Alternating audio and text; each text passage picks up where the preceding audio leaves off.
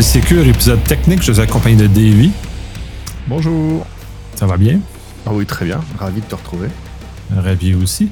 Euh, nous allons profiter de cet épisode de fin d'année pour faire un recap de tous les, les sujets qu'on a abordés au niveau de la sécurité AWS, tous les, tous les objets, justement pour qu'on ait une vue d'ensemble de qu'est-ce que c'est. Justement, puis pour mettre la table sur comment on va présenter euh, nos épisodes en 2023. je vais te laisser amorcer une, forme d'introduction par rapport à ça, puis on, on va débouler par la suite. Eh ben, merci beaucoup de m'accueillir à nouveau pour ce podcast. Comme tu le disais, on va faire une forme de résumé, puisque l'objectif de, cette session, c'était de se dire, et si on parlait juste de sécurité dans le cloud en soi et comment on la met en œuvre? Et on s'est dit qu'effectivement, il y a beaucoup de choses qu'on a déjà vues de façon séparée, et là, on va les rejoindre en soi pour euh, parler de la pratique de la sécurité dans les environnements cloud, AWS en particulier parce que c'est ma spécialité, mais comme je le dis toujours à tous mes clients, tout ce que je vous apprends est valable aussi chez Azure, chez Google, chez tous les autres fournisseurs de cloud. Et la première chose que je voudrais dire, c'est une petite blague qu'on s'est fait tout à l'heure et qu'on fait souvent, c'est de se dire, mais en fait, tout ce qu'on est en train de faire, on pouvait déjà le faire chez soi avant d'aller dans le cloud. Et c'est vrai. Il y a beaucoup de choses qu'on préconise aujourd'hui, qu'on met en œuvre euh, et qu'on explique à nos participants, à nos clients euh, qui nous consultent dans le cloud, qui sont tout simplement des règles de sécurité qu'on aurait très bien pu appliquer chez soi ou des bonnes pratiques ou des mises en place. La première auquel je pense, c'est quand on parle d'une expression qu'on dit secure by design, c'est-à-dire qu'on pense la sécurité non pas comme un cheveu qui arrive sur la soupe après que la soupe soit servie, parce que c'est souvent le cas, qui est une approche, on va dire, de silo assez classique, hein, où chaque chaque métier a son rôle défini, euh, sa responsabilité. Les gens du réseau font du réseau, ils sont très fiers de leur réseau. Les gens du développement font des belles lignes de code, ils sont très fiers du développement. Les gens de la sécurité nous mettent des barbelés partout, ils sont très contents de leur barbelés. Et chacun est persuadé de faire le seul boulot utile avant de se rappeler que la seule raison qu'il soit employé chez un client, c'est parce qu'il y a des outils à fournir pour un business et que chacun amène effectivement sa compétence dans la mise en place, le maintien et la continuité de ces outils. La sécurité, finalement, n'est pas différente des autres métiers, elle est juste complémentaire.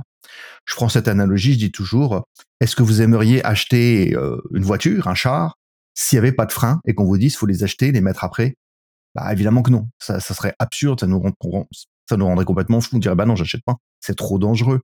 Là, c'est pareil, en fait. La sécurité, c'est pas quelque chose que je vois comme étant séparé du reste. Mais par approche, par culture, beaucoup de nos auditeurs, je pense, ont vécu cette situation où chaque métier, je vous le dis, arrive en étant persuadé d'être le seul et le meilleur au monde. Et que ce qu'il fait, c'est juste pour la beauté du geste. Ce qui est une erreur. C'est une erreur. Et aujourd'hui, eh bien, l'approche cloud et l'approche DevOps, c'est-à-dire la réunion des capacités, des savoir-faire dans, pour œuvrer dans le même sens, la réunion des, des de l'organisation humaine pour aller dans le même sens, fait que aujourd'hui on se retrouve le lundi matin avec toutes les équipes à discuter du prochain projet et des moyens à mettre en œuvre pour ça. Et donc le secure by design, ça veut dire qu'on participe au design de l'architecture nécessaire à l'infrastructure de l'application et qu'on va amener nos obligations, nos envies et qu'on va aussi les faire se refléter dans les besoins du développement j'ai une application qui va permettre que les utilisateurs se connectent, il va falloir que ce soit chiffré, stocké. Vers tout ça, ça va se refléter sur, les choix euh, d'outils. Oui, je vais rebondir sur ce que tu mentionnes pour avoir vu en entreprise comment ça se reflète, puis justement comment les entreprises euh, vont ont commencé à régler le problème des silos. Euh, essentiellement, comme c'est les gens sont tout ce degré de fierté est très important dans les différents silos qu'on a construits euh, sur les, notions de sursite, parce que ça demande des spécialités très particulières. Les organisations sont en train de créer des, des directions infonuagiques dans lesquels ils réunissent les gens de plusieurs champs de compétences, justement pour abolir ces, silos-là, pour arriver à un modèle où ça c'est plus transversal, parce que l'infonuagique est fondamentalement transversal et la sécurité n'est pas juste un morceau parmi d'autres dans lequel on met en place, où on est accompagné par, puis on se fout un peu du, du gars de sécurité parce qu'il met du barbelé puis on n'aime pas ça. Mais là, à ce moment-ci, les, les, éléments sont par design. Justement, on va mettre des guardrails, entre autres, en place ou des éléments de, de de, pattern qui vont être dans l'équipe d'info nuagique. C'est justement l'espèce de, migration des différentes organisations pour ne plus avoir à se battre, mais juste de créer une équipe nouvelle avec des concepts nouveaux et rebâtir quelque chose de finalement nouveau en info nuagique au lieu de ramener nos vieilles guenilles euh, en, info nuagique. Bah, tes vieilles gagnées, en plus, souvent, c'est des mauvaises habitudes. Donc, il n'y a pas de raison de les migrer parce qu'elles n'ont pas de valeur. Euh, comme disaient des pirates canadiens connus, si ça n'a pas de valeur, c'est que ça n'a pas à citer, ça n'apporte rien, donc ça sert à rien. Et, et, on peut avoir des mauvaises habitudes, d'accord? Ça arrive, tout le monde en a, euh, dans la vie personnelle comme professionnelle, dans les pratiques. Ce qui est dangereux et ce qui est usant, c'est quand elles perdurent, même lors d'un changement. Et là, l'entrée dans le cloud est souvent le moment d'un changement important dans l'organisation humaine, euh, technique, euh, stratégique. Alors, tu as cité l'organisation spéciale cloud qu'on appelle chez Amazon souvent le Cloud Center of Excellence, donc euh, l'élite du cloud ou le grand conseil des Jedi du cloud. En fait, ça veut dire qu'on va monter, enfin, avant de monter, on va prendre conscience que le cloud, la démarche d'un cloud public, c'est pas juste changer d'outil de, de, de, de, comment dire, de messagerie ou de VPN c'est vraiment changer de localisation de résidence. Je dis toujours, c'est l'équivalent de vous vivez dans une cabane dans les bois pendant des années, cette cabane vous appartient, vous gérez tout vous-même, et d'un seul coup, vous allez les vivre à l'hôtel constamment. Donc évidemment que on peut pas vivre de la même façon et le voir de la même façon. On n'a pas le même niveau de responsabilité, on a accès à des choses qu'on n'avait pas avant. Il y a des choses qui sont beaucoup plus rapides, il y a des choses qui ne m'appartiennent plus. Et donc ça a forcément un impact, et ça a un impact non pas juste sur quelques personnes, ça a un impact sur toute l'informatique, puisque on va aller héberger tout ou partie de ce qu'on avait chez nous. Et donc, on se doute bien que, comme tu dis, on peut pas ramener nos mauvaises habitudes dans le cloud, juste par principe de dire, mais c'est comme ça. Moi, honnêtement, c'est un des mantras que j'utilise à chaque formation. Je dis, votre pire ennemi, c'est l'habitude. Parce que ça veut dire qu'en fait, vous allez déjà refuser de changer avant même de commencer. Alors que moi, ma question que j'ai à chaque fois, c'est, mais c'est pourquoi on fait ça? Et la question, elle est toujours à se poser. On dit toujours, hein, pour avoir le vrai raison d'un pourquoi, faut le poser cinq fois avant d'avoir la vraie raison. Ben, ça permet de creuser, d'interroger les, la logique qui fait qu'on va faire telle ou telle action de telle ou telle façon. Donc, dans les raisons pour lesquelles on fait plus, parfois on se pose plus de questions. Euh, celle qui me revient souvent, c'est de dire, moi je voudrais savoir combien mon cloud va me coûter à l'avance. Moi je dis c'est imprévisible parce que ça change tout le temps. Et on me dit non, c'est faux, mon, architecture, elle est très très statique, elle ne change jamais. Et souvent, je, je m'amuse à jouer avec les, les, personnes que j'en face de en disant mais est-ce qu'elle est statique parce que tu as choisi qu'elle était statique? Ou est-ce qu'elle est statique parce que tu as renoncé à essayer de faire autrement parce que tu es dans un cloud privé et que ce cloud privé est limité en ressources? Vous avez quatre murs, un sol à plafond, vous avez des serveurs dedans. Une fois que vous avez plus de place, il n'y a plus de place. Ça, c'est un cloud privé. Et donc on finit par se résigner à ne plus innover, à proposer d'idées, parce qu'on sait que dans un environnement limité, on a forcément des priorités, puisque tout ne peut pas tenir dedans. Oui, mais moi j'ai une idée, j'aimerais bien faire ça, ça arrive, sauf qu'il n'y a pas la place. Donc au bout d'une fois, dix fois, quinze fois, où vous entendez dire qu'il n'y a pas la place, bah vous dites bah je propose plus mes idées, et on finit par avoir une architecture qui a des apparences de d'être très statique, mais elle n'est pas statique parce que on ne veut plus, mais parce qu'on ne peut pas bouger à l'intérieur. Quand vous arrivez dans un cloud public et que ces murs s'effondrent et que vous n'avez plus de limite de capacité, à part la facturation, ben vous ouvrez des potentiels qui sont énormes. J'ai plein de cas de clients qui sont rentrés dans le cloud et qui, en ouvrant ce potentiel, ont réglé des problématiques qu'ils avaient depuis des années en quelques semaines. Mais c'est du vécu, vraiment. Ça peut drastiquement avoir des, effets très très très positifs, parfois trop positifs. J'ai même des clients qui m'ont dit on a eu la surprise, que les applications une fois dans le cloud, elles avançaient trop vite, elles fonctionnaient trop vite par rapport au reste du backend. Donc ça a donné à, à se poser des questions sur la structure. Donc voilà, quand on fait tomber ces, ces, ces barrières, quand on passe de vivre dans une cabane à vivre à l'hôtel, eh ben on a d'un seul coup un potentiel sous la main qu'il faut arriver à gérer. Alors pour revenir sur le sujet que nous on se posait de revenir sur les fondamentaux de la sécurité, le premier d'entre eux, c'est de se rappeler la shared responsibility. Je sais pas si certains ont, souvenir des, sessions précédentes où on parlait de cette notion. La shared responsibility, c'est que quand je vais à l'hôtel, je suis responsable de ce que je fais dans ma chambre et dans les couloirs, mais je suis pas responsable de l'hôtel en lui-même. Ça, c'est le fournisseur de l'hôtel. Bah, c'est la même chose. Quand je vais dans un cloud public, comme celui d'Amazon, Google ou Azure, je suis locataire, je loue des services qui sont là, que je peux louer comme je veux, autant que je veux. On va me donner la facture. Mais j'ai des responsabilités partagées avec le fournisseur de cloud. Alors, le fournisseur de cloud s'occupera, on le rappelle, hein, de fournir les data centers, avec la sécurité de ces data centers, leur résilience. Mais quand je mets mon application dans ces data centers, c'est ma responsabilité. Cette application, c'est la mienne. Ce bout de code m'appartient, son comportement m'appartient. Eux, ils ne sont responsables que de fournir l'infrastructure. L'hôtel est responsable de fournir quatre murs, un sol et un plafond qui tiennent, avec une porte, des fenêtres. Ce que je fais dans ma chambre, si j'ouvre la fenêtre et je laisse rentrer les ours et que je me bats avec eux dans la chambre, c'est ma responsabilité. C'est pas l'hôtel. Et l'hôtel va dire, attention, il y a des règles. Vous n'avez pas le droit d'avoir plus de cinq ours dans votre chambre. Ok, d'accord, autant pour moi. Alors peut-être que je joue une chambre plus large. Vous voyez? C'est-à-dire qu'il y a un cadre, en fait. Ça m'appartient plus totalement. Et je dis souvent d'ailleurs à mes clients, le cloud ne vous appartient pas. La seule chose qui vous appartient dans un cloud, c'est vos données.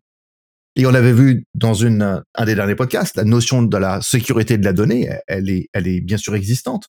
Alors, ce qui arrive, souvenez-vous, la première fois qu'on s'est qu'on s'est parlé, on a parlé des erreurs qui arrivent souvent dans le cloud. Et la première, c'est de croire que le cloud va faire plein de trucs pour nous. C'est-à-dire de ne pas se renseigner sur cette fameuse shared responsibility, cette euh, euh, pardon, responsabilité qu'on va partager avec eux. C'est, c'est vraiment très important pour nous de prendre conscience, de prendre connaissance du fonctionnement des services, de ce que le fournisseur nous fournit comme niveau de disponibilité, de résilience, euh, option de, de sécurité, et que de qu'est-ce qui nous reste à nous à faire à ce moment-là. Donc ça, c'est un premier élément. On avait vu dans un sujet dédié à ça que le premier élément ensuite à prendre en compte, c'est les permissions. Chez un fournisseur de cloud public, tout est permission. Donc là, on va sur le service, par exemple, IAM, AWS, dans lequel on va pouvoir créer des entités, des users, des groupes, des rôles, et on va pouvoir ensuite donner des permissions. On applique aussi des politiques de zero trust. Et le zero trust, même remarque que précédemment, on avait commencé en amorçant l'idée qu'il y a plein de choses qu'on peut faire chez soi, en fait, qu'on n'a pas besoin de faire dans le cloud. Mais le zero trust, c'est une logique qui dit quand un objet arrive, quand une ressource arrive, par défaut, elle est en deny global, elle n'a accès à rien, elle n'a pas de port ouvert sur le réseau, et on doit explicitement donner des accès. Ce qui est souvent une culture inverse de ce qu'on a connu on-premises. On-premises, on considérait que, à partir du moment où vous naissez dans l'architecture privée, il n'y a pas de raison de vous embêter. Ce qui était déjà une très grosse erreur en soi. Mais comme c'était entre nous en privé, on avait la sensation que c'était pas si grave. Et c'était déjà très grave et très sale. Il fallait déjà pas le faire. Mais on a plein de clients qui s'ajustaient très bien avec ça. En arrivant sur un cloud public, on a la contrainte que ben, on est potentiellement ouvert à tous les publics. Oui, puis je vais rajouter sur le fait que, justement, quand on parlait des, j'ai parlé plutôt des, des, de, nos, de nos guenilles, c'est un exemple, justement, de mauvaise pratique qu'on a à l'interne, puis qui vient mordre les, les, les, entreprises maintenant, parce que les fuites de données qu'on connaît, les, toutes les incidents de sécurité qu'on connaît puis qu'on voit à l'heure actuelle dans, dans les médias, puis je pense pas, puis là, là, au moment où on enregistre, c'est il y en a encore, il y en a une peut il va sûrement en avoir d'autres au moment de la diffusion également. Je pense que c'est un flux continu, au moins, peut-être au point où même on est rendu désensibilisé par rapport à ce genre de choses-là. C'est rendu une nouvelle qui est rendue à la limite banale, et c'est triste que ce soit banal, et c'est là où ça vient nous mordre. Et là, l'amplification dans le mettre dans l'info nuagique, ben justement, on prend les, les, choses qui ont déjà, qui sont déjà en train de se faire casser par les malveillants sur site, même si on pense qu'ils sont pas là, les malveillants, et on le met dans un endroit qui est encore plus exposé. Donc là, ça va, ça va casser de partout, puis le, désastre va être immense s'il n'y a pas une adaptation minimale qui se fait d'un passage d'un à l'autre. Si je mets mon petit chapeau noir de pirate, une des règles de base que je me, sur lesquelles je compte, avant d'attaquer une cible, c'est de se dire qu'elle n'a pas fait le travail. Et en général, c'est souvent le cas. Et c'est souvent par ça qu'on passe. Les pirates informatiques qui trouvent une solution très sécurisée et qui arrivent à la démonter sont très très rares. La plupart du temps, les piratages sont effectués par des erreurs humaines ou des erreurs d'administration ou des règles qui sont soit obsolètes, soit connues de tous, soit totalement inadaptées. Et si on comptabilise par exemple les trois failles de sécurité les plus connues aujourd'hui dans le cloud public, la première d'entre elles, c'est exposition accidentelle de données en public sur un stockage en mode objet comme S3. Ça, c'est la première. Et c'est pour ça d'ailleurs que on a vu l'année dernière Amazon, enfin, après plusieurs années avoir râlé leur dire qu'il était temps qu'ils changent ça, dire les ACL, donc les access lists qu'ils peuvent fournir sur les buckets, sont maintenant désactivés par défaut. Parce qu'en fait, c'était l'erreur. Ces ACL étaient des façons pour nous de gérer les permissions, y compris de mettre des données en public en quelques clics. donc vous vous doutez bien que c'est une tentation de faire l'erreur très vite. Donc ça, ils ont fini par l'enlever. Ils ont fini par créer une même une ACL qui s'appelle pub, euh, pub. Alors excusez-moi, c'est blocage public. D'accord? Le blocage public, c'est comme ça explicitement, je bloque tout accès public, même si vous veniez à mettre une autre permission sur le bucket qui dit que c'est public. Donc on a même maintenant la contrainte de dire on peut mettre cette protection, cette espèce de ceinture de sécurité qui encadre nos buckets et qui évitera qu'on les présente en public. Ma préconisation, quand je vais chez les clients, c'est de dire qu'est-ce qui fait que dans votre équipe, il y a quelqu'un qui a le droit d'aller dans IAM et de laisser les droits à quelqu'un d'autre de mettre des buckets en public? Parce que, voyez-vous, pour moi, mettre un bucket en public, ça devrait déjà être quelque chose d'extrêmement exceptionnel. La plupart de mes projets n'ont absolument rien à faire en public. Et donc on se dit, mais finalement, pourquoi on a autant de gens qui ont des permissions à mettre en public? Et moi, ça me rappelle mes années de VMware en privé où c'était pareil, où tout le monde me demandait d'avoir des accès administrateurs. Mais pourquoi diantre est-ce que tu veux être le roi du, du, du plateau, quoi? En fait, on s'aperçoit que c'est juste une histoire de confort personnel, de, de comment dire, de confort humain. Alors, bien sûr que on a besoin de faire de la délégation. On a besoin de prendre en compte que nos collaborateurs et collaboratrices ont parfois la nécessité d'avoir un peu de liberté d'action dans un champ restreint. Et l'idée, c'est de trouver la rencontre entre leur liberté d'action et la restriction du champ à côté.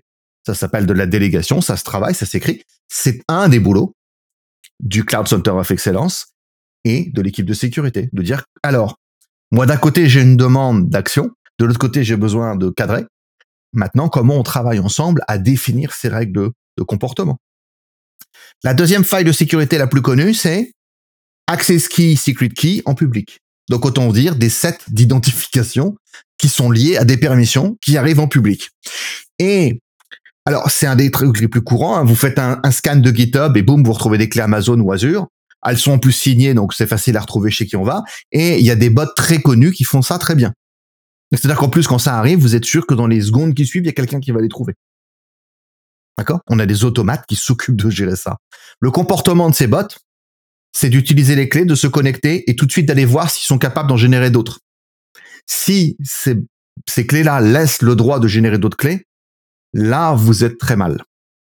en général, vous avez dans les 15 minutes qui suivent des alertes de sécurité d'Amazon qui vous dit il y a un très gros problème avec votre compte. Vous coupez euh, la carte de crédit, euh, vous coupez l'accès et on désactive toutes les clés. Vous vous connectez en route et vous me sauvez ça.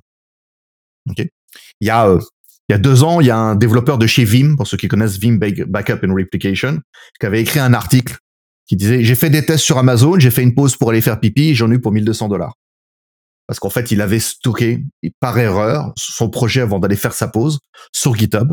Et il y a un bot qui a pris ses clés, qui s'est connecté. Comme c'était des clés avec beaucoup de permissions, il a créé plein de clés. Et il, et il a allumé autant d'instances EC2 qu'il pouvait dans les limites du compte pour faire de la crypto-monnaie. Donc le temps de sa pause, qui a duré quelques minutes, ça a généré 1200 dollars de facture. Ce que j'adore dans cet exemple-là, c'est pour vous donner, comment dire, une idée de l'impact que ça peut avoir avec une simple petite erreur et avec des limites par défaut. Imaginez maintenant un compte d'entreprise dans lequel on a augmenté les limites. Et là, c'est plus de 1200 dollars que ça peut faire. C'est beaucoup plus. Donc c'est un, un, très gros risque. Je vais me dire, ouais, mais les gens, ils ont qu'à pas perdre leurs clés. ok. On peut peut-être penser à un autre truc, mais pourquoi vous demandez à des personnes dont c'est pas le métier de gérer vos clés? Parce qu'en fait, c'est ça. Quand un développeur ou une développeuse a besoin d'access key sur key pour travailler, il demande juste à pouvoir travailler librement dans son environnement de travail. Il n'a jamais dit qu'il voulait gérer les clés. Cette personne n'a jamais prétendu qu'elle voulait gérer les clés, d'avoir la responsabilité. En général, quand une personne vous perd ses clés comme ça, la plupart du temps, euh, honnêtement, ces personnes ne se sentent pas bien du tout après. Elles s'en sont pas fières et elles se sentent plutôt mal et comprennent qu'il y a un impact négatif et c'est jamais très agréable quand ça vous arrive. Donc, ça veut dire qu'à un moment donné, il faut qu'on réfléchisse à comment on peut adresser ça. C'est pour ça que vous avez aujourd'hui une mode, mais dans le bon sens du terme, qui, a vraiment celle-ci pris plus d'ampleur avec le cloud, qui est la mode des coffres forts, des vaults, comme HashiCorp Vault ou euh, Secret Manager chez Amazon et Parameter Store, qui sont des outils de coffre fort pour centraliser la gestion de ces clés et dire les clés, finalement, elles n'ont pas de raison légitime d'arriver dans les mains des personnes parce que c'est pas leur métier, c'est pas leur responsabilité. C'est à nous de mettre en place une solution sécurisée, centralisée, contrôlable, avec la possibilité de chiffrer ces informations, qui donne accès à des alias avec les bonnes permissions. Et donc là, en centralisant, par exemple, ça c'est une bonne pratique aujourd'hui qu'on pousse énormément. J'ai beaucoup de clients et qui l'adoptent finalement très très vite parce qu'ils ont besoin, parce qu'en fait c'est un challenge. Et puis derrière ça, il y a une autre best practice, une autre meilleure pratique qu'on met en place, qui est l'idée des rotations des clés. La rotation des clés, pour ceux qui connaissent pas le concept, ce serait de dire au lieu d'avoir une clé qu'on garde pendant des années, en fait, on va mettre un nom neutre et derrière, on change de clé tous les. Euh, alors bon, si c'est des clés de chiffrement de données, c'est plutôt tous les 2-3 ans. Si c'est des clés qui servent d'access key, c'est key, donc d'identification, ça peut être toutes les 24 heures. Et ça, si vous le faites pas avec un système de centralisation, bah, je vous mets au défi, je vous regarde faire et je rigole. Parce que vous n'y arriverez jamais. Ça veut dire redistribuer vos clés à toutes vos équipes tous les jours bon courage. Avant la fin de la semaine, vous avez les collègues devant votre bureau avec des, avec des pics et des, et des fourches et des, torches qui vous disent, mais je veux votre tête, moi. J'en peux plus, quoi. D'accord? Le risque, c'est qu'ils se repassent les clés entre eux et qu'ils respectent pas les règles ou qu'ils contournent vos règles, ce qu'on appelle le shadow IT. C'est-à-dire qu'ils fassent des pratiques que vous, même vous, vous n'arrivez pas à voir, qui échappent totalement à votre contrôle. Et ça, c'est un désastre absolu. Donc la centralisation par les coffres forts, là aussi, c'est une bonne pratique. Et la rotation dans ces outils-là, c'est un jeu d'enfant, là, pour le coup. Elle est souvent d'ailleurs native des outils. C'est-à-dire que la rotation a lieu derrière automatiquement avec, par exemple, Secret Manager chez AWS le fait très bien et vous propose de le faire systématiquement. Ce qui fait que quand mon développeur travaille sur sa fonction lambda ou sur son conteneur qui va aller travailler dans une base de données RDS, il pointe vers un accès qui est un lien, un alias vers le nom de la clé, enfin de l'identifiant, réellement. L'identifiant est transmis au code pour qu'il puisse se connecter à la base. Quand vous faites une rotation le lendemain, c'est toujours le même appel vers le même alias. La clé a juste changé entre deux. Vous n'avez rien vu du tout. C'est un dollar invisible et c'est secure. Et s'il y a un problème de compromission d'exposition de clé, on coupe l'accès net. On arrête, on va dans le coffre, on dit stop, plus personne n'a accès. Et si quelqu'un essaye de connecter, l'avantage des coffres en format euh, centralisé comme les services de cloud, ceux d'Amazon, d'Azure ou de Google, c'est que ça laisse des traces dans les logs. Donc on peut voir en plus ceux qui essaieraient d'utiliser la clé encore. Donc peut-être qu'on a euh, bien communiqué aux équipes que normalement plus personne essaie de l'utiliser. Donc si la seule personne qui essaie de l'utiliser, c'est peut-être celle qui est compromise, ou peut-être quelqu'un d'extérieur qui est en train d'essayer d'utiliser la clé. Donc ce qui peut nous donner des indices, par exemple, pour détecter cette personne. Voyez? Donc c'est ce genre de pratique là aussi qui pourrait être intéressante à étudier. Mais j'ai plein de clients chez qui, quand j'arrive, cette notion-là, elle est. On vous dit, on en a entendu parler. Ah oui, la rotation des clés, oui, c'est bien, il paraît. Mais en fait, personne ne l'a fait.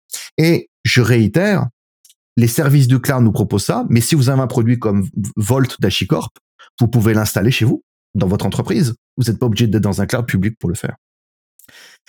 La troisième faille de sécurité, j'en donnerai pas plus après parce qu'il y en a beaucoup trop, le plus connu dans le cloud, tenez-vous bien, eh ben, elle n'a rien à voir avec le cloud, c'est les mises à jour système et applicatifs. Un OS qui n'est pas à jour, c'est simplement une liste de vulnérabilités connues et d'exploitation possibles.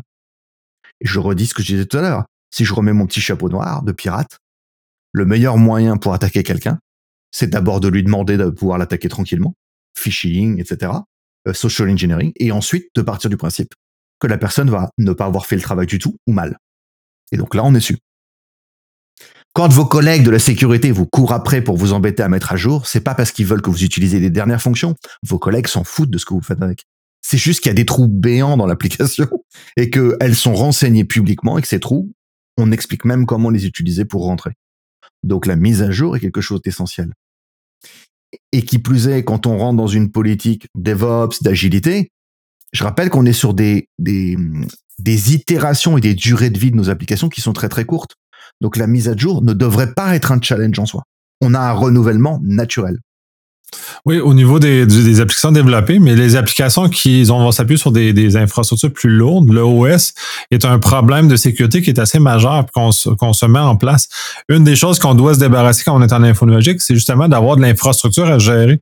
On doit tout containeriser, on doit tout déplacer dans des structures gérées, dans des structures qui nous justement nous donnent les moyens de ne plus avoir de système d'exploitation à gérer, donc de ne plus avoir de patch à, appliquer sur ces systèmes d'exploitation-là, qui à tous les mois, on doit se donner le trouble de faire ça. Et en infonuagique, on n'a pas le choix parce que justement, les recettes sont données publiquement, mais euh, justement, c'est comme c'est comme gratuit pour les attaquants. Donc, justement, si on peut se sortir de cet esprit-là, qui n'est pas fondamental de la sécurité, mais qui est quand même une approche qui augmente la sécurité. Et tu fais bien le dire parce que souvent, quand on arrive comme ça, qu'on dit il y a des best practices, faut appliquer ça, ça, et il y a toujours des gens qui sont agacés par dire mais moi c'est pas ce que j'ai chez moi, tu te rends pas compte que moi ce que j'ai, je peux pas le choisir. C'est vrai, il y a plein de trucs qu'on subit. Donc, quand vous avez l'opportunité de remettre en cause des choses, de les faire bien, modernes, segmenter, faire du serverless, faire des conteneurs, faites-le. Pour tout ce qui est legacy, l'idée, en fait, c'est d'en avoir le moins possible. Ça veut pas dire pas du tout. Et ça veut dire que dans ce cas-là, si on a moins, on peut prendre plus de temps pour avoir une logique de, de surveillance, de sécurité plus, plus traditionnelle. Je vois par exemple un service comme System Manager chez Amazon, qui est un service finalement d'exploitation routinière, de support routinier, il y a plein d'architectures dans lesquelles on s'en servirait jamais. Pourquoi? Parce que si vous faites du pur serverless, System Manager a quasiment aucun intérêt. Mais à côté de ça, si vous reste, je sais pas, il vous reste 20% de votre flotte d'applications, ce sont des machines legacy avec des OS plus ou moins obsolètes, avec des produits tiers dont on dépend. Là, on a des outils qui viennent adresser ça. Et c'est intéressant de voir comment les fournisseurs de cloud aujourd'hui euh, finalement étoffent leur offre aussi avec ce genre d'outils pour venir nous permettre d'exploiter. Par exemple, on a des outils comme Automation dans System Manager. Alors, Automation, c'est tout simplement un orchestrateur qui permet d'écrire des petites routines déjà prêtes à l'emploi. Et je dis toujours, l'idée, c'est de donner les moyens à vos équipes de support de pouvoir intervenir dans un cloud sans forcément devenir des experts du cloud. Et ça, moi, c'est souhaitable. Je ne veux pas que tout le monde soit un expert d'AWS. Bah, d'abord parce que j'aurais plus de travail. Et puis ensuite, bah, tout simplement parce qu'en fait, vous avez autre chose à faire. Et, je comprends bien que les gens que je croise, moi, dans ma carrière, sont des gens qui sont intéressés au cloud. Donc oui, on se croise sur une même démarche, sur une même, une même envie, un plaisir d'apprendre, mais je comprends bien aussi que leurs collaborateurs, collaboratrices, ils ont autre chose à faire de leur journée que de devenir des, certifiés, multi-certifiés de ces journées de ces choses-là. Ils ont aussi à bosser tous les jours. Vos applis, elles vivent, votre business, il continue. Et dans une migration vers du cloud public, on a tous ces enjeux de continuité, d'assurer la continuité de ce qui existait au préalable. Alors oui, on met en jeu l'idée de restructurer les équipes, de changer la façon de travailler, mais ça prend du temps et ça, faut être réaliste. Alors, il faut dire que de ce côté-là, je suis désolé, hein, mais je vais accuser un peu le marketing des fournisseurs de cloud de pas être très intègre. C'est-à-dire qu'ils ont tendance à vous vendre l'idée que tout est facile, c'est rapide. C'est pas vrai. Ça veut pas dire que c'est très difficile, à l'opposé. Ça veut dire qu'il va falloir mitiger, nuancer. Ça dépendra aussi de votre culture, dans ce qu'on les appelle, vous savez, on parle d'approche greenfield, brownfield. Greenfield, c'est quand on fait naître un projet entièrement tout neuf. Évidemment que c'est beaucoup plus facile d'aller appliquer des best practices en cloud quand on n'a rien. Mais le brownfield, c'est 80% des clients qu'on a aujourd'hui. 80% des gens qui vont faire du cloud ne sont pas des startups qui naissent dedans. Ce sont des entreprises qui existent, publiques, privées, plus ou moins grosses et plus ou moins depuis longtemps, qui ont des enjeux de business, de continuité, de normes et qui n'est pas si simple à venir transformer dans un cloud. Donc, il nous faut aussi des outils qui soient adaptés à ça.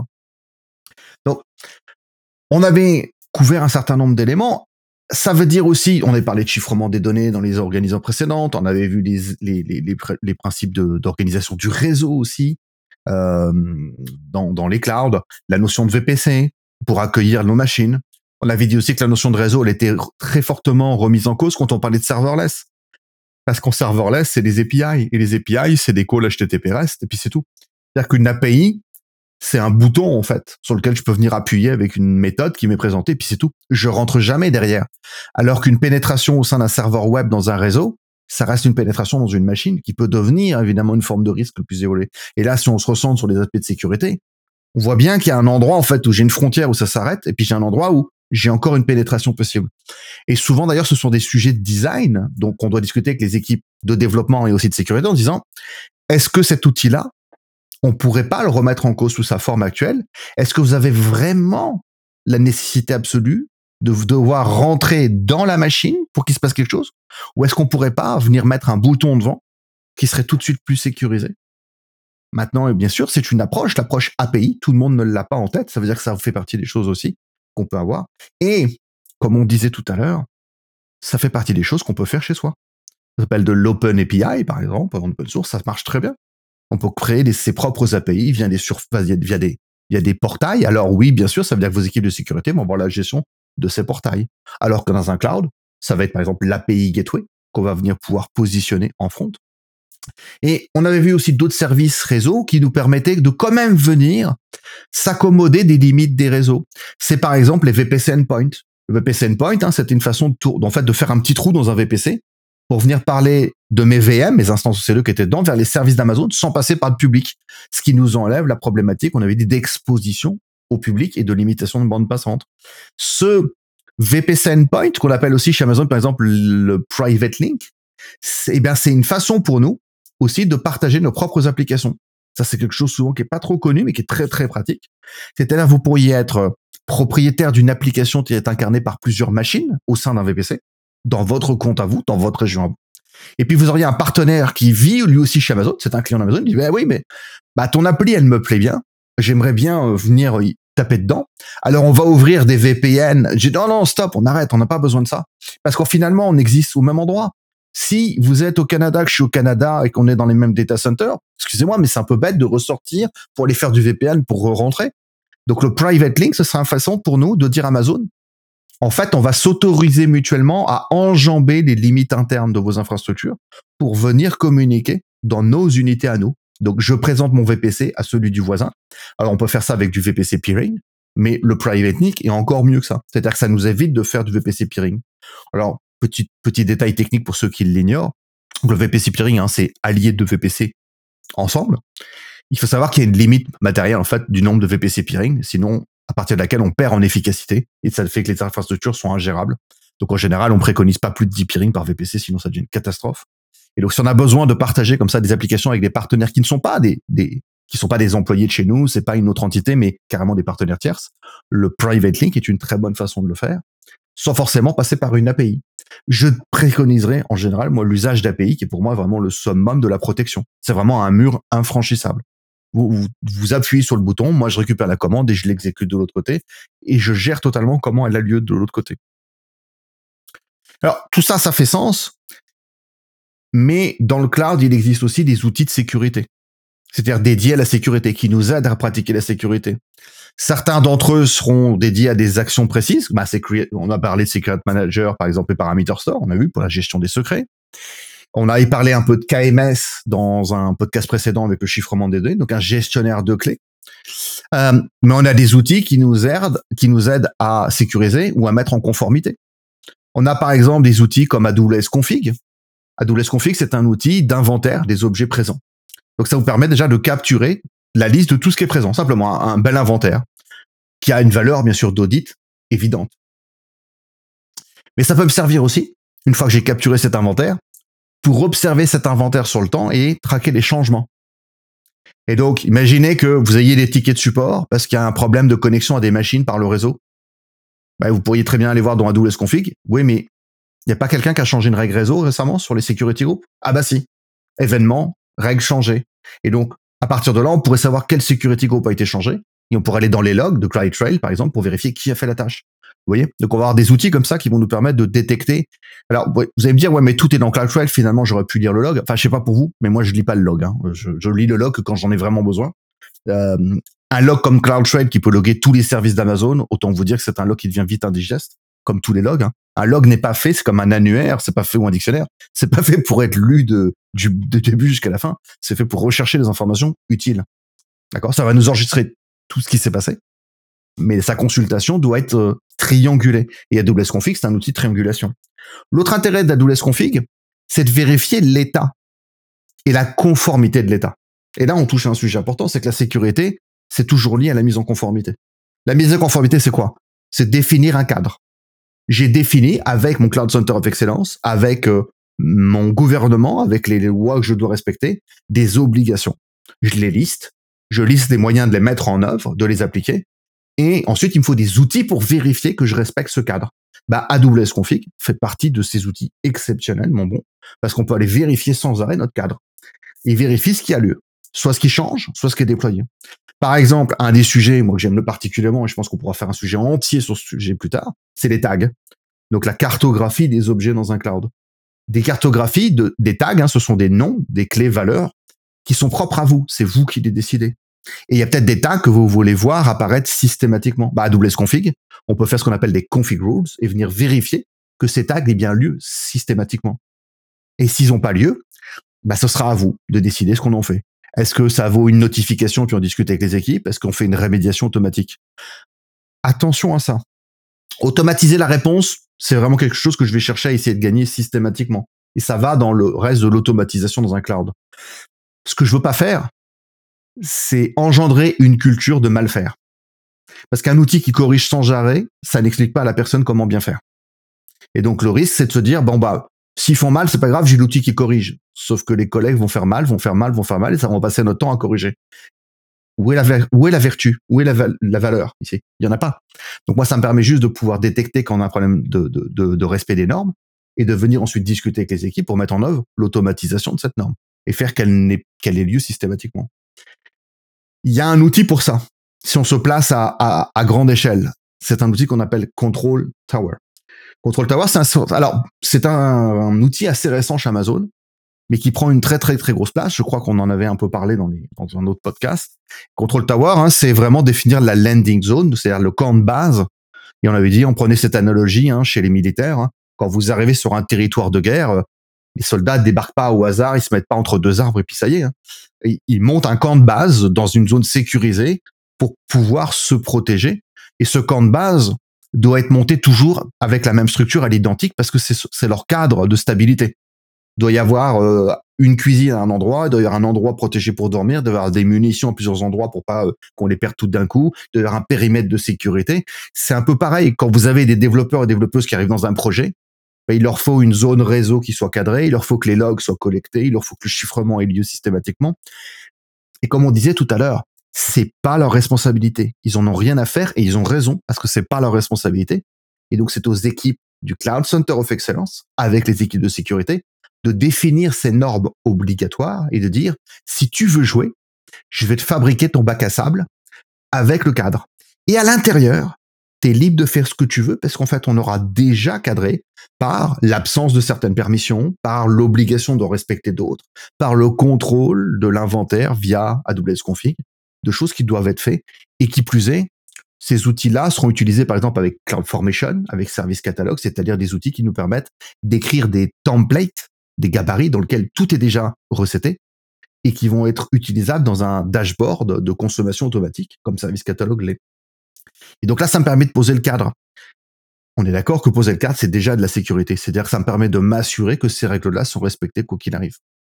Et de pouvoir continuer à les vérifier au fur et à mesure. Un nouveau projet arrive, tu cliques sur le bouton, le cadre est déployé tel quel. Oui, mais les collègues à l'intérieur, ils vont mettre des conteneurs et des applis. Et, oui, et c'est là qu'il va falloir rajouter ensuite la sécurité de l'application. Là, on a, on finalement plus dressé les besoins de la sécurité de l'infrastructure qui héberge l'application, et il restera toujours la partie sécurité de l'application. C'est-à-dire qu'au sein du code, au sein de nos fonctions lambda, au sein de nos conteneurs, dans la structure de données, il faudra qu'on pense à ça, il faudra qu'on pense à ces aspects-là. Alors, tout à l'heure, on avait parlé de la vulnérabilité système applicatif. Eh ben, il y a un service pour ça. Ça s'appelle Amazon Inspector, par exemple. L'Amazon Inspector, c'est un service qu'on va faire tourner pour scanner nos systèmes par exemple, avant de fabriquer une AMI, l'AMI, hein, c'est l'empreinte qui permettra de déployer des milliers d'instances de, IC2. Ben avant de l'enregistrer, en général, on fait un scan de l'inspecteur qui va aller vérifier, qui dit ah t'as telle version de Windows, bon bah déjà tu devrais pas avoir Windows, mais bon ça c'est autre chose. Euh, ou t'as telle version de Windows ou Linux, tu sais que ça fait sept mois qu'elle est obsolète et que elle est trouée dans tous les sens comme un gruyère et qu'on peut rentrer dedans n'importe comment. Voilà les failles connues. Et surtout, Inspector il vous dit voilà le patch à passer si tu veux corriger. Et on va dire, bah oui, mais moi, ce patch, ah, c'est intéressant, je veux l'installer. Si je veux l'installer, ben, je peux utiliser System Manager, Update Manager, par exemple, pour le mettre à jour. Je peux avoir une autre procédure de mise à jour. Je peux considérer que je fabrique une nouvelle AMI, par exemple, que je redéploie avec CloudFormation. Je peux considérer que je vais remplacer les machines et les détruire par des nouvelles. Ce que vous voulez. Après, la rémédiation, c'est vous qui décidez. Mais en tout cas, j'ai cette liste de vulnérabilités connues ce qu'on appelle les CVE, hein, donc des listes de vulnérabilité qui sont publiques, que toutes les grandes industries, que tous les clients de l'industrie utilisent, que tous les référents de sécurité utilisent. On a aussi dans les scans possibles certaines règles réseau de sécurité système classiques. Là, je laisserai nos auditeurs aller avoir la curiosité d'ouvrir la documentation. Donc voilà, ça, ça peut être intéressant. On va avoir ensuite besoin peut-être de détecter des comportements suspicieux. Un comportement suspicieux, c'est un changement de consommation réseau une montée CPU, une machine qui se, met à émettre beaucoup de trames DNS. Est-ce que vous, je sais pas si tout le monde comprend le principe. Le DNS, pourquoi c'est suspicieux? Parce que le DNS est souvent un protocole qu'on laisse très très facilement circuler. Ben, on fait de la résolution dans tous les sens. Et donc c'est souvent par là qu'on peut extraire de la donnée. C'est-à-dire qu'en fait, je vous forge des trames qui contiennent pas de vraies requêtes DNS. Le contenu, c'est les informations que je suis en train de récupérer. C'est ce qu'on appelle une extraction DNS. Voilà, c'est une façon de dissimuler, de sortir des choses. Donc tous ces comportements-là, eh ben, moi j'ai besoin de les surveiller. Vous allez me dire, ouais, mais c'est mon boulot, je le fais déjà, peut-être. Mais n'oubliez pas qu'en allant le cloud public, vous allez passer peut-être de 200 machines à 2000 machines. Bon courage pour les surveiller. Donc au bout d'un moment, un des objectifs de tous les clients cloud, c'est de gagner en élasticité, en taille, en capacité. Ça veut dire qu'on va avoir, nous, de notre point de vue, pour ceux qui s'occupent de la sécurité et de la gestion, une difficulté à maîtriser ces environnements à ces échelles-là. Et donc, il nous faut des outils qui nous aident, en fait, qui nous disent, oh, au fait, t'as vu qu'il se passe ça? Parce que ça nous permet comme ça d'aller se poser les bonnes questions. Et dans la liste de ce que, euh, alors, donc c'est Duty. Je sais pas si je le prononce bien, je crois que je le prononce à la française, c'est-à-dire en mauvais anglais. Euh, donc Guard Duty est un outil qui permet d'aller observer certains logs d'Amazon euh, qu'on va lui donner, hein, comme contrôle le CloudTrail, le log des API, le log du DNS, VPC Autolog. Et puis il va passer ça à, à sa moulinette et il va détecter des patterns qu'il connaît déjà, qui identifient des comportements suspicieux.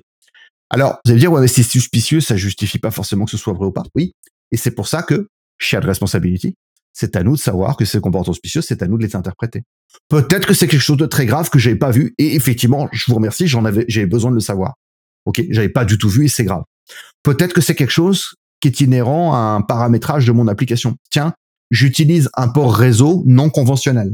Ça arrive parfois qu'on décide d'utiliser un port réseau qui est en dehors du range classique et eh ben lui il trouve ça suspicieux. Et vous pouvez lui dire non mais c'est normal, ça ça fait un, faux positif. Et vous lui dites c'est normal, c'est mon appli, c'est moi qui choisis. Il faut savoir que Duty est connecté à un outil de machine learning. C'est-à-dire qu'il va apprendre de ce que vous êtes en train de le dire et il va essayer d'affiner dans ce qu'il a détecté chez vous, ce qui fait qui est différent des autres cas où c'est vraiment positif. Et c'est à nous, par contre, de pondérer, de, de, de minorer ou de majorer l'effet. Et donc, dans ce cas-là, on peut avoir un, mécanisme automatique. par exemple, imaginez que vous ayez une instance EC2 dont l'IP publique a été déclarée comme suspicieuse publiquement, ce qui est en général pas bon. Ben là, typiquement, souvent, c'est quelque chose qui, qui va nous faire lancer toute une procédure automatique de mise en hibernation de la machine, de la mettre de côté pour l'observer. Ça veut dire probablement elle a été compromise. Ok? Ou alors, c'est qu'on a un développeur qui sait pas coder, ça arrive, et qu'il est en train de nous faire des boucles, qui est en train de scanner la tête de tout le monde. Ça peut arriver aussi. Donc, il faudra qu'on fasse attention. On est responsable de la réputation et de certains outils. Donc ça, ça peut avoir des effets négatifs. J'en profite puisqu'on est sur ce sujet-là pour rappeler qu'Amazon peut vous mettre dehors. Dans le sens où, bah, si vous faites des combats d'ours dans votre chambre, l'hôtelier peut vous mettre dehors, c'est pareil. Il y a y a des choses illégales dans le pays où vous êtes, totalement. Et donc, si vous les faites dans le cloud d'Amazon, vous n'avez pas le droit. C'est ce qui s'est passé, par exemple, avec Wikileaks et Julian Assange. Donc avant que Julian Assange soit euh, ennemi d'État aux États-Unis, il était avant tout journaliste. Il a décidé de partager des documents publiquement qui étaient sous euh, voilà, qui étaient sous le secret défense aux États-Unis. À partir de là, c'est une infraction de la loi américaine. L'État est venu chez Amazon dire au fait euh, eux ils ont enfreint la loi, voilà les papiers, on veut accéder aux données. Amazon a dit voilà nos avocats. Bonjour, avocat numéro 1, 2, numéro 3, numéro 4. Pendant ce temps-là, ils ont été voir Julian Assange et son équipe en disant on a la preuve que vous avez enfreint la loi. En répercussion, vous avez enfreint les contraintes d'usage du cloud d'Amazon. On vous laisse quelques secondes pour évacuer. On détruit tout. Et c'est tout. C'est-à-dire qu'en fait, Amazon ne veut pas héberger des choses qui sont néfastes, qui enfreignent la loi et qui l'obligeraient, eux, à devoir rendre des comptes. Donc c'est aussi simple que ça. Si vous prenez euh, les petits événements après l'élection de Joe Biden, euh, il y avait que les fous furieux qui ont été attaqués euh, le Congrès. Ils avaient une, application qui s'appelle Parler, qui a été considérée comme un outil de terrorisme suite à ça. Parler a été éjecté d'Amazon en quelques secondes. Dès que ça a été détecté, dit hop, produit de terrorisme, illégal, au revoir, vous dégagez. Ça veut dire aussi, je sais pas pour vous, mais moi j'ai connu des clients chez qui, en privé, l'architecture était sale, vraiment, avec des machines vérolées, avec des machines pas propres. Ça, dans le cloud, c'est plus possible. Dans un cloud public, ce n'est plus possible. C'est techniquement possible, mais il y a votre responsabilité qui est engagée. Si Amazon détecte un problème qui n'est pas illégal mais problématique en termes de sécurité, ils vont vous dire attention. Là, euh, faut, penser à mettre à jour vos machines, vous êtes responsable.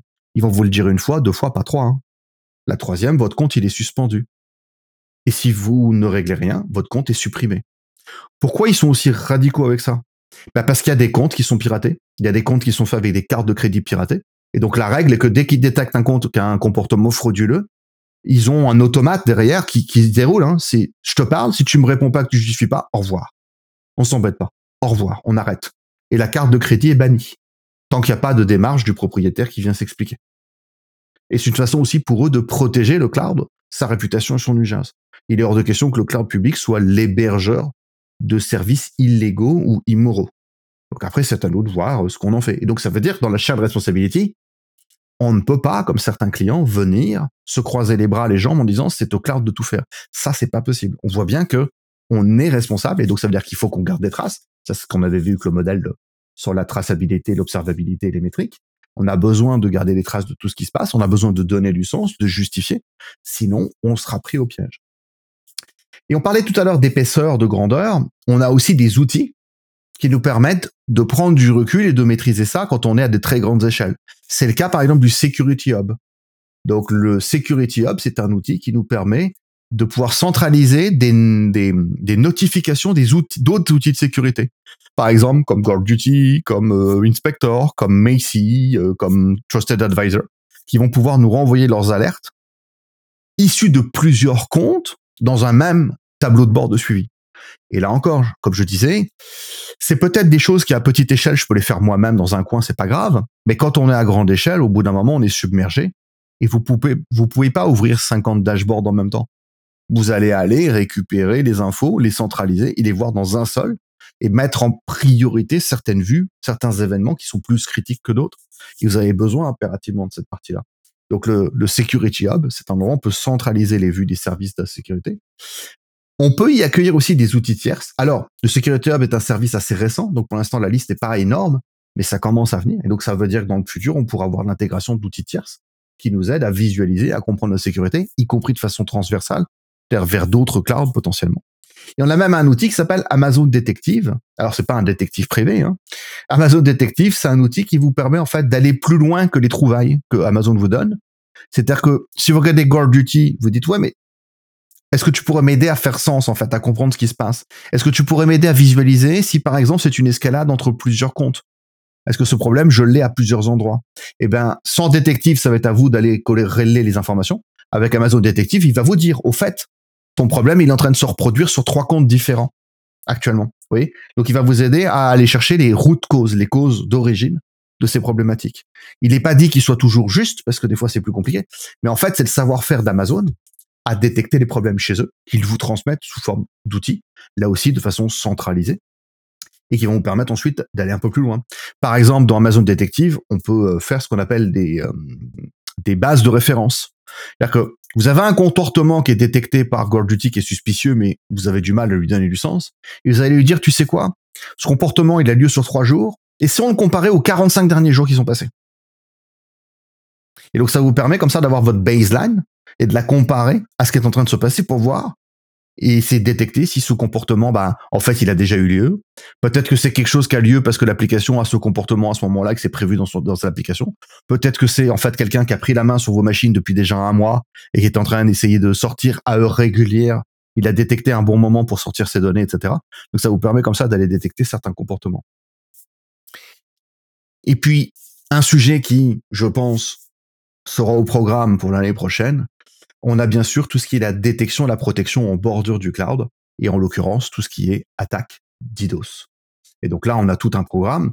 Donc là, on va bien sûr juste parler un petit peu du sujet. C'est un sujet qui est digne d'un module dédié à lui seul, rien que pour parler des stratégies, du risque et des méthodes. Donc, qu'est-ce qui se passe quand on est une attaque DDoS dans le cloud? Alors, il faut savoir d'abord que les fournisseurs de cloud sont tous sous, des attaques DDoS constantes. Bah, imaginez, vu le nombre de, data centers qu'ils ont dans le monde, vu le nombre de portes d'entrée publiques qu'ils ont, ils ont forcément une charge qui les vise quelque part. Les attaques pourront les cibler eux en tant que cible directe, ou les attaques pourront cibler des gens qui sont hébergés chez eux et donc par effet de bord leurs équipements. Donc quand vous avez une attaque d'IDOS qui vous cible vous, d'abord vous êtes couvert par ce qu'on appelle le programme Shield. Shield, c'est un programme qui dit qu'Amazon en fait euh, partage l'information avec vous. Ils vous disent au fait, est-ce que vous avez conscience que vous êtes en attaque? Vous êtes en train de vous faire attaquer cette notification, il faut la prendre en compte. Il faut dire oui, oui, je sais, je suis en train de régler le problème. Donc Shield, c'est ça, c'est rappeler que Amazon va détecter les couches, souvent de couches niveau, de niveau basse, va les rejeter, et puis donc les couches 3 et 4, en faisant référence au modèle aussi. Et puis tout ce qui est couche euh, niveau 7, 6 et 7, Amazon va simplement vous dire, ça a lieu, on est au courant, qu'est-ce que vous faites? Sachant que si vous voulez qu'ils vous aident, c'est des tickets de support payants après, à partir de là. Le programme Shield, c'est aussi un rappel de plein de best practices. Donc ça, c'est des choses qu'on reverra en détail dans une autre session probablement. Mais c'est euh, les fameuses education, c'est avoir des services sur ces education, ou des data centers en bordure en plus, avoir du cloud front, avoir euh, un système de protection comme le WAF, penser à la scalability dès le départ, etc. Éviter d'avoir trop de surface d'attaque. C'est des rappels de best practices et de services existants, mais c'est tout. Il existe un autre programme qu'on appelle Shield Advance, dans lequel on peut souscrire un forfait mensuel, attention à un certain tarif, de mémoire c'est 3000 dollars par mois, dans lequel on a là une équipe de soutien dédiée qui vous suit. Et donc pendant une attaque d'IDOS, l'équipe vous prévient, mais elle continue. Et elle reste avec vous jusqu'à la fin de l'attaque. Elle vient même vous voir après pour faire une analyse post-mortem, c'est-à-dire l'analyse de toute l'attaque, sa chronologie, qu'ils ont mis en œuvre. On peut aller jusqu'à leur déléguer le droit de modifier des règles de certains services pour nous, en notre nom, s'ils sont plus rapides que nous. Si on est d'accord, c'est pas une obligation. J'ai des équipes chez qui c'est impensable. Et il y en a d'autres qui me disent, tu sais quoi, nous c'est des sujets qu'on maîtrise pas du tout, on n'est pas du tout à l'aise avec. On a envie de se protéger, mais là-dessus on ne sait pas encore, on sait pas faire. Euh, les gens qui savent faire, il y en a pas beaucoup, ils sont chers, ils sont rares, donc c'est pas évident de, de, motiver un client à investir sur ces sujets-là. Mais on se rend bien compte qu'en étant exposé à du public, on est forcément exposé à ça, et donc on se sent un peu démuni. Donc euh, bah, s'ils peuvent faire des trucs pour nous, euh, franchement, on va y gagner. Ce qui est intéressant aussi dans, dans Shield Advance, c'est que je vais avoir euh, certains services qui n'ont plus de facture, c'est-à-dire qui sont compris dans le forfait, comme le WAF, le Web Application Firewall, et le template des WAF. Donc ça, ça peut être assez intéressant parce que une attaque d'IDOS qui se prolonge sur plusieurs jours et qui est très intense peut vous générer une très très grosse facturation. L'autre intérêt, c'est que une attaque d'IDOS, par effet, par effet de, par définition, c'est un gonflement artificiel de l'activité. Ça entraînera donc forcément de la dépense de vos infrastructures. Dépenses dont, euh, je suis désolé, hein, mais j'y suis pour rien, moi. Quand je me prends une attaque DDoS, en général, c'est pas moi qui l'ai fait, quoi. voilà, je suis là, je m'en prends plein la tête, j'ai rien demandé à personne, et je me prends le truc. Et donc, ça me génère de la dépense, et déjà, il va falloir que je le gère et que ça me, ça me pénalise pas trop en termes de business. Mais en plus, ça me fait une facture dans le cloud. Donc, dans Shield Advance, Amazon se penche sur la facture avec vous à la fin, détecte et compte avec vous ce qui est la dépense, on va dire, parasitaire, et l'enlève de votre facture. Donc là aussi, ça peut être un gros bénéfice. Par contre, on verra qu'en termes de stratégie, ça veut dire que Shield Advance, c'est par compte où on l'applique. Donc il faudra voir après comment on structure le réseau en bordure avec des WAF pour voir quelle serait l'architecture la plus légitime. Mais ça, c'est un petit teaser pour la suite. Je vous dirai pas comment on le fait. C'est pas maintenant. C'est pas, c'est pas drôle, sinon. Mais il y a une technique, évidemment, pour pas que ça nous coûte trop cher. Je donne un indice. On peut activer Shield Advance pour un mois. Donc ça peut être aussi un moyen de l'activer temporairement pour pouvoir avoir cette sécurité temporairement et ensuite revenir à quelque chose de plus léger. On a bien sûr le, la, possibilité aussi d'écailler des outils tierces. C'est tout à fait possible. Je dirais avec le WAF, donc le WAF est un des services d'Amazon hein, qui va nous amener en bordure. Et donc le WAF, sa mise en place, c'est à nous de le mettre en place, de l'activer. Pour ceux qui iront dans le détail du WAF, je rappelle un élément important, il existe deux versions du WAF, dont une s'appelle classique. Pour ceux qui ne sont pas initiés, classique chez Amazon, ça veut dire poubelle. Ça veut dire il va être retiré. Ça veut dire c'est l'ancienne version. Amazon en a sorti une autre depuis, et le WAF 2 est là, c'est ce qu'on appelle le WAF maintenant tout court. Celui-ci est bien mieux, effectivement, il est plus complet. Et le WAF classique est à ne plus utiliser du tout. Donc le normal est là. Et la bonne nouvelle du WAF normal, c'est que il vient avec des règles prédéfinies. Et c'est ce que je vous disais tout à l'heure. Moi, la plupart des clients qui font du WAF Amazon, souvent, ils sont novices, en fait. Ils connaissent pas. Et c'est vraiment difficile pour eux. Et je comprends. Faisant de la sécurité, je sais que déjà, la gestion d'un WAF, c'est pas simple. Ça n'est jamais simple. Ça, ça veut dire observer des comportements applicatifs. Ça peut être très complexe. Il peut y avoir des règles très, très, très, très détaillées. Et, ça change en plus. Il faut être, euh, il faut travailler avec nos équipes de développement pour voir comment on impacte l'application. Et ça n'est en rien une question simple. Et alors, quand vous avez un client dont c'est pas du tout le métier, je vous raconte pas comment ils sont pas du tout à l'aise avec la notion. Et gardez en tête que pour certains clients, la sécurité, c'est une histoire d'argent, donc on fait pas parce que ça coûte. Ok. Ça, cela, on les connaît. Il y a beaucoup de clients aussi, c'est parce qu'en fait, ils y comprennent pas grand chose et ça leur fait super peur. Et donc, euh, ils ont envie, ils aimeraient être sécurisés, ils voudraient éviter d'avoir des ennuis. Mais faut se rendre compte que c'est des budgets potentiellement très importants. Et donc, ils ont juste envie d'être rassurés sur le fait qu'ils vont pas investir pour rien. Alors, évidemment que quand on le fait pas et qu'on se tape, par exemple, un logiciel qui chiffre toutes les données d'un hôpital et que ça remet en, cause la vie des gens, on se doute bien que on aurait mieux fait peut-être de faire de la sécurité. C'est clair. Et évidemment, on réalise un peu trop tard. Et c'est dommage.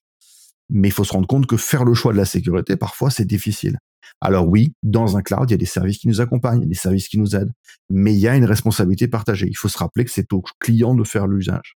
Et peut-être que dans les gens qui nous écoutent, il y en a qui vont faire du conseil. Ben, une partie des gens qui font du conseil doivent se spécialiser là-dedans. Il faut s'orienter vers la sécurité. Il faut avoir, même si c'est pas votre métier d'origine, il faut aller regarder ces options-là parce que c'est indissociable du reste. Chez Amazon, ce qu'on s'appelle la Well Architect Framework, c'est le, référentiel, le, framework de référence qu'on utilise pour tout système d'architecture. Il y a un pilier qui s'appelle Security. C'est pas pour rien. Il n'est pas à part, il est lié aux autres. Comme dans une culture DevOps, on a dit, on travaille tous ensemble. Et je le retombe sur ce qu'on a dit au démarrage. La sécurité, c'est pas un truc qui arrive après. Ça fait partie des besoins de l'infrastructure qui va être hébergée dans le cloud. Il faut que je saisisse que dans le cloud, j'ai plein d'opportunités de faire mieux. Certaines, on l'a dit, on aurait pu les faire même avant. Mais là, on a l'opportunité de les mettre en place, de les intégrer à nos infrastructures. Et comme on change de façon de travailler, il va falloir qu'on intègre la, sécurité de cette même façon. Donc, dans une culture DevOps, on aura une automatisation de la sécurité. Et quand vous automatisez la sécurité, et eh ben souvent, ça se passe mieux quand on la fait à la main. Oui, puis euh, justement, c'est un très, bon récapitulatif, j'ai réussi à dire, j'avais réussi à briser mon cerveau là-dessus, euh, sur l'ensemble des éléments, puis ça donne, justement, ça met la table pour 2023. On va aborder des sujets peut-être un peu plus pointus justement en 2023 pour arriver avec une idée justement plus pragmatique et plus directe, d'application plus directe. Euh, y a-tu un autre élément que tu aimerais couvrir? Je, je pense que tu as déjà couvert pas mal, pas mal l'ensemble? Non, là, on a fait le tour se rappeler que les choix qu'on fait doivent être euh, pour amener de la valeur et doivent être responsables. Toujours cartographier que quand on ne sait pas, il vaut mieux demander plutôt que de croire. Ça, c'est essentiel. Se renseigner, se former. Venez nous écouter, venez nous parler. Prenez, euh, prenez des formations, allez voir des gens spécialisés. N'hésitez pas à vous faire accompagner. Comme disait un ami, quand on ne sait pas, on a l'air bête 5 secondes à poser la question, sinon on reste bête toute sa vie à pas savoir. C'était excellent. Sur ce, je te remercie énormément pour ta générosité et pour le temps que tu consacres à ça. Puis j'ai bien hâte d'amorcer 2023. Eh bien, moi aussi, je te remercie pour cette euh, expérience euh, formidable que j'apprécie beaucoup et je serai ravi de te retrouver pour l'année prochaine.